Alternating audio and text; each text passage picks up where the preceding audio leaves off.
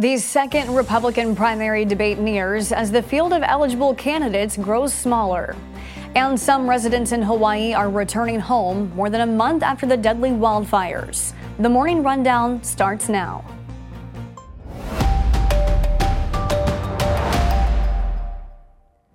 This is Straight Arrow News, bringing you unbiased, straight facts. Today is Tuesday, September 26th. Thank you for joining us. I'm Karah Rucker. The field is set for the second GOP presidential primary debate. Seven candidates are expected to take the stage, down one from the first debate. The debate, hosted by Fox Business Network and Univision, will take place tomorrow night at the Ronald Reagan Presidential Library in Simi Valley, California. All but one presidential hopeful from the first debate will be returning for round two. Former Arkansas Governor Asa Hutchinson did not reach the polling threshold required to qualify. While former President Donald Trump is still the party's leading nominee, dominating in national and early state polling, he will once again skip out on debate night, holding another counter programming event. This time he plans on speaking with current and former union workers in Detroit as the United Auto Workers strike nears the two week mark. The debate begins at 9 p.m. Eastern. President Joe Biden will be in Michigan today to stand with striking auto workers as the UAW begins its second week of a workers' strike against Ford, General Motors, and Stellantis. Ford is announcing a pause on construction of a new $3.5 billion electric vehicle battery plant in Marshall, Michigan, until it is confident the factory can be run competitively. The new facility was first announced in February and is expected to employ an extra 2,500 workers. The UAW union president said Ford's announced pause on construction is a threat by the company to cut jobs. Among the issues between the two sides, workers are asking for a 36% raise over four years. Some residents in Maui are able to finally return to their properties in Lahaina after the town was destroyed in the deadly wildfires last month.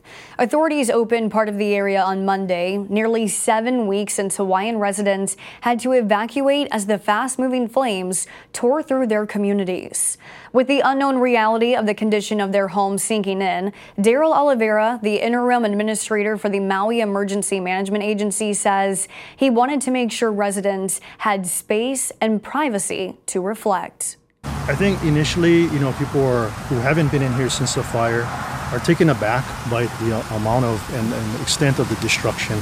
You know, talking to one property owner, he's like, Darryl, there's, there's no wood. Nothing is here from our home. At least 97 people died in the wildfires and more than 2,000 homes were destroyed. Officials predict it will take at least a decade to rebuild. Over the weekend, a man was seen throwing Molotov cocktails at Cuba's embassy in Washington. Both Cuba's foreign minister and president have denounced the attack as terrorism. U.S. officials have not announced a motive, but did condemn the attack. At last week's United Nations General Assembly in New York, Cuba's president was in attendance, and Cubans held protests outside the building over his presence in the U.S. According to a law enforcement source who spoke with CBS News, the two devices thrown at the embassy likely did not explode at all. Seven passengers and one crew member aboard a JetBlue flight had to be taken to the hospital after the plane experienced what the airline called sudden severe turbulence. The flight from Ecuador to Fort Lauderdale became rocky as it neared Florida. After landing safely, the eight people were taken to a hospital to be treated and evaluated. The severity of their injuries and their conditions have not been released. The National Transportation Safety Board says it has opened an investigation. The airline has taken the plane out of service for inspection.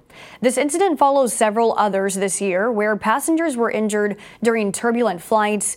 The latest occurred last month when 11 people on a Delta flight were taken to the hospital. Finally, this morning, graphic designer Burkey Belser died on Monday at the age of 76. While you may not be familiar with his name, you see his work every day in your grocery store, pantries, and refrigerators.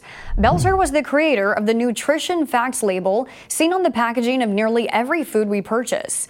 The label was created in 1994 after the passage of the Nutrition Labeling and Education Act when the Food and Drug Administration reached out to Belser after seeing his other famous work, the black and yellow Energy Guide label found on appliances. Belser was once called by the Washington Post the Steve Jobs of information design. Before we leave you today, we wanted to issue a correction from Monday's show. We reported former President Jimmy Carter and his wife Rosalynn are the nation's longest married couple. They are, in fact, the longest married presidential couple at 77 years. Thanks for joining us on the morning rundown for this Tuesday. Be sure to check out more of our work at straightarrownews.com. And you can also find the latest rundown episodes available as a podcast. We'll see you back here tomorrow. Until then, I'm Karah Rucker. Have a great day.